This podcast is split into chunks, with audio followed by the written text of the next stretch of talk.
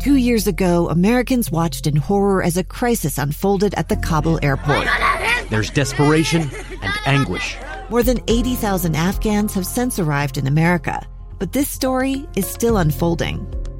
I'm Andrea Smardon. In my new podcast, Stranger Becomes Neighbor, we'll find out what happens to these new arrivals in our communities. Who would help our newest neighbors? Follow us at kslpodcast.com, Apple Podcasts, or anywhere else you listen. Live Mike. Check one, two. With Lee Lonsberry. From Utah's Capitol Hill to your schools, taxes, and all the breaking news. Hear it on Live Mike with Lee Lonsberry on KSL News Radio. Hey, welcome back to the program. This is Live Mike. I'm Lee Lonsberry. Episode 15 today.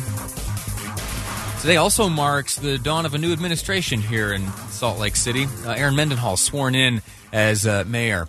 Uh, she's been having a big day up there out in front of in front of the building, the big office. She gave her speech, uh, and here in, in studio, I, have asked uh, a friend of mine to join us, uh, someone who works there uh, in the mayor's office, Andrew Wittenberg. He's the marketing and research manager with the Department of Economic Development. I asked him in studio for for a couple of reasons. Uh, one of the boxes I've already checked. Uh, he's a relatively new dad, as am I, and so in this past segment here, or in the commercial break rather, we were going back and forth with some parenting advice. He's a few years ahead of me. You got a, about three years old. Yeah, just turned three in November. Yeah. Uh, well, I got some good advice out of you.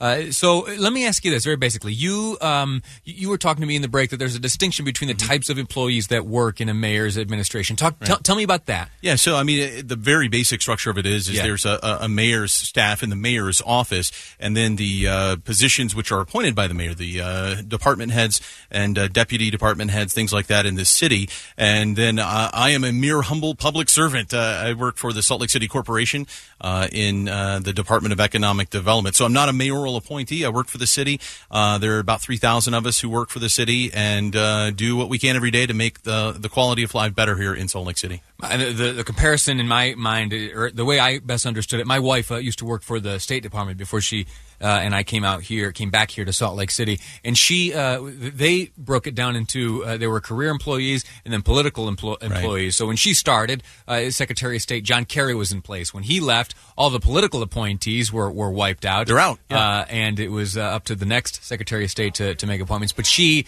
working, you know, as you described your situation to be as a, as like a career pl- career employee or a merit based employee. Anyway, that, that's all a tangent. It's really fascinating from not working in in in a government background before and just moving there in the past six months, it really is fascinating to see how it all works and to see how things actually get done on a local level. You hear it all the time uh, when people talk about politics that uh, the the federal level it's a lot more um, uh, political and it's right. a lot more ideology and philosophy, and then on the local level, uh, such as here in Salt Lake City, we talk about getting things done for the people because people see it every day, and that's what they they know. Talk, talk, to me about your department and talk to me about what uh, a new mayor in charge means. Uh, department of Economic Development. So it's one of the newest departments within the city, uh, created in uh, 2016. So right there at the very beginning of the Biskupski administration, wheels had been in motion to get something like this really in the works for some time before that. But the, the, the department itself was created in, I believe, July of 16. And so it's what, three and a half years old or so now. So we're really just working on the foundation that was uh, started uh, in the Biskupski administration and now looking forward to working with Mayor Mendenhall, who, as you mentioned, just inaugurated a couple of hours ago. And it's fascinating work. So we, uh, we talk about business development. We have the redevelopment agency of Salt Lake City in our umbrella, as well as the Salt Lake Arts Council. So it really is sort of a live, work, play, if you will. Give me that uh, that notion of, of, of, what we do on a daily basis. So for the business development side, we're talking about corporate recruitment, corporate expansions within businesses that are already here, working with our small businesses in town and promoting all that we can and providing them with as much resources and customer service as we can.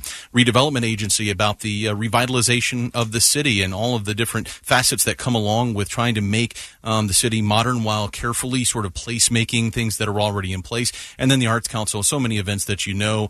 You may not know that the Arts Arts Council is a part of them, but they are a tremendous steward of many of the arts events in the city, such as Twilight Concert Series sure. and others, and a Holiday Craft Market, Living Traditions down uh, at um, Liberty Park. So many of these uh, things that uh, we have in Salt Lake City to foster an arts environment, and they do a fantastic job of it. So that's kind of our umbrella in the Department of Economic Development, and uh, looking to move forward upon this foundation in the new administration. Outstanding. You mentioned corporate recruitment. That sounds interesting. Uh, this is trying to entice folks to open up shop here in town. Exactly. Wh- what are those efforts like? You know, it's interesting, and uh, you hear a lot of people sort of talk about it, and you hear a, a lot of people that don't talk about it. It's it kind of like one of the more secretive aspects of what we do. Um, quite frankly, you go out and you recruit companies to come to Salt Lake City, and that's what we're charged. We work with agencies within the state, um, particularly the Governor's Office of Economic Development and uh, Economic Development Corporation of Utah, EDC Utah, in uh, helping to find companies that will be a good fit in Salt Lake City. If they're looking to expand beyond where their headquarters might be um, to Salt Lake City, we're uh, willing to help in any way we can. And again, we're a customer service agent. So when those agencies go out on recruiting trips or missions or visit with companies that have shown interest in Salt Lake City in various sectors, I believe the state has six sectors that they're looking to sort of expand within information technology, life sciences, um, some of these industries. Uh, you work with them and, and you try to make sure that it's a right fit to either expand or grow into Salt Lake City. And certainly then you also got companies that are already here that are looking to grow and doing well, which many, many are right now. Give me some uh, some of these success stories. Okay, you go back. Uh, well, I, I think one of the names that a lot of people will remember, um, and it's an interesting topic to to think about corporate expansion because sometimes it's met with great fanfare, sometimes it's a little bit of a mixed bag of, Sure. of reaction. But the Amazon facility out on the west side was one of the uh, sort of the big names that came in through economic development within That the city. that was a result of, of interaction with your office, some courting Yeah. that went on. That and- was one of the first big ones that came through the city um, in 2017, I believe, fiscal year 2017, and that was one of the first when our uh, first department director Lara Fritts came in. Um, that was one of the first big names that they got, and then there's the UPS Stadler Rail. We were there, a part of that uh, expansion into Utah as well, and then others that you may not hear about. Uh, we've worked with Cotopaxi and some of their facilities here in town. We've worked with small businesses expand as well, even getting uh, and learning about resources that the state has available to them. For instance, grants and loans, things like that. Uh, that's what we try to do for businesses large and small. Outstanding. And uh, looking forward into the Mendenhall administration, wh- what are what are what will you be keeping your eye on? What will the department be looking to to uh, to take as her leadership? Yeah, I I think on the campaign trail, Mayor Mendenhall talked a lot about the tech ecosystem in Salt Lake City, um, about uh, fostering that ecosystem, growing um, what we already have here, which is a tremendous environment for technology in various sectors, whether it's life sciences or financial technology. Um, you have a lot of industries that look to Salt Lake City as perhaps another, um, you know, maybe not to say that you hear the term Silicon Slopes quite a bit, um, but but Salt Lake City's on the precipice. You hear it being compared to Austin, Texas, or Denver, or Portland, or Seattle, and the growth that we've seen and the interest that we've seen in that technology sector. It's now about making sure that we're providing the right environment and that the companies that are coming in are uh, of the right fit for the city. You mentioned Denver, and it reminds me of uh, something someone said to me once about Salt Lake City and how it compares to Denver. And it is this Salt Lake City is what people think Denver is. Yeah. In terms Yeah. of uh, a growing, a fast, uh, quick moving, Mm-hmm. young city, uh, very dynamic, uh, and then uh, proximity to the airport and the ski slopes. Right. And there's a lot of similarities to a lot of the cities that you see that have experienced fantastic growth. My hometown, Nashville, Tennessee, very similar in it's not to say a large booming metropolis of a city, but it's a city that has great character. It's a city that has a lot of uh, amenities that people look for. There's culture, um, and, um, a a fit. I can't express that enough. How when we talk about what we do, it's about fit and finding um, something that's right for not just the the business or the industry, but it's right for Salt Lake City as well. Because at the end of the day, we look at what we do as sort of building this city and the quality of life, and uh, it's instrumental to be able to make sure that the fit is right. Outstanding. Our guest this segment has been Andrew Wittenberg, a name you recognize. He's the marketing and research manager with the Salt Lake City Department of Economic Development.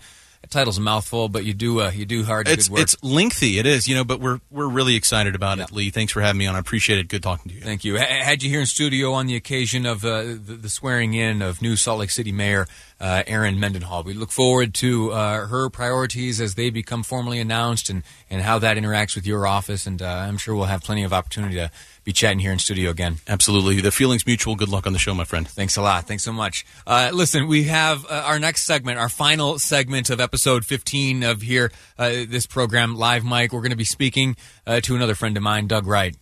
Last night, he and I uh, stayed up far later than we should have watching uh, the Golden Globes. That's what the cool kids do. We watch the Golden Globes. Uh, Ricky Gervais, a part of that program. We're going to talk. Uh, he and I, Doug and I, uh, not Ricky though. Amy, were we able to line up Ricky Gervais? Did we've we've we spoke to his people? Would they say oh, they're they're on the they're on a flight too, uh, like the senators, unavailable?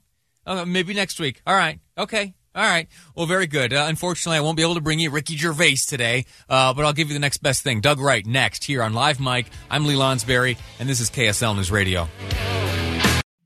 Two years ago, Americans watched in horror as a crisis unfolded at the Kabul airport. There's desperation and anguish. More than 80,000 Afghans have since arrived in America, but this story is still unfolding. I'm Andrea Smardon. In my new podcast, Stranger Becomes Neighbor, we'll find out what happens to these new arrivals in our communities. Who would help our newest neighbors? Follow us at kslpodcast.com, Apple Podcasts, or anywhere else you listen.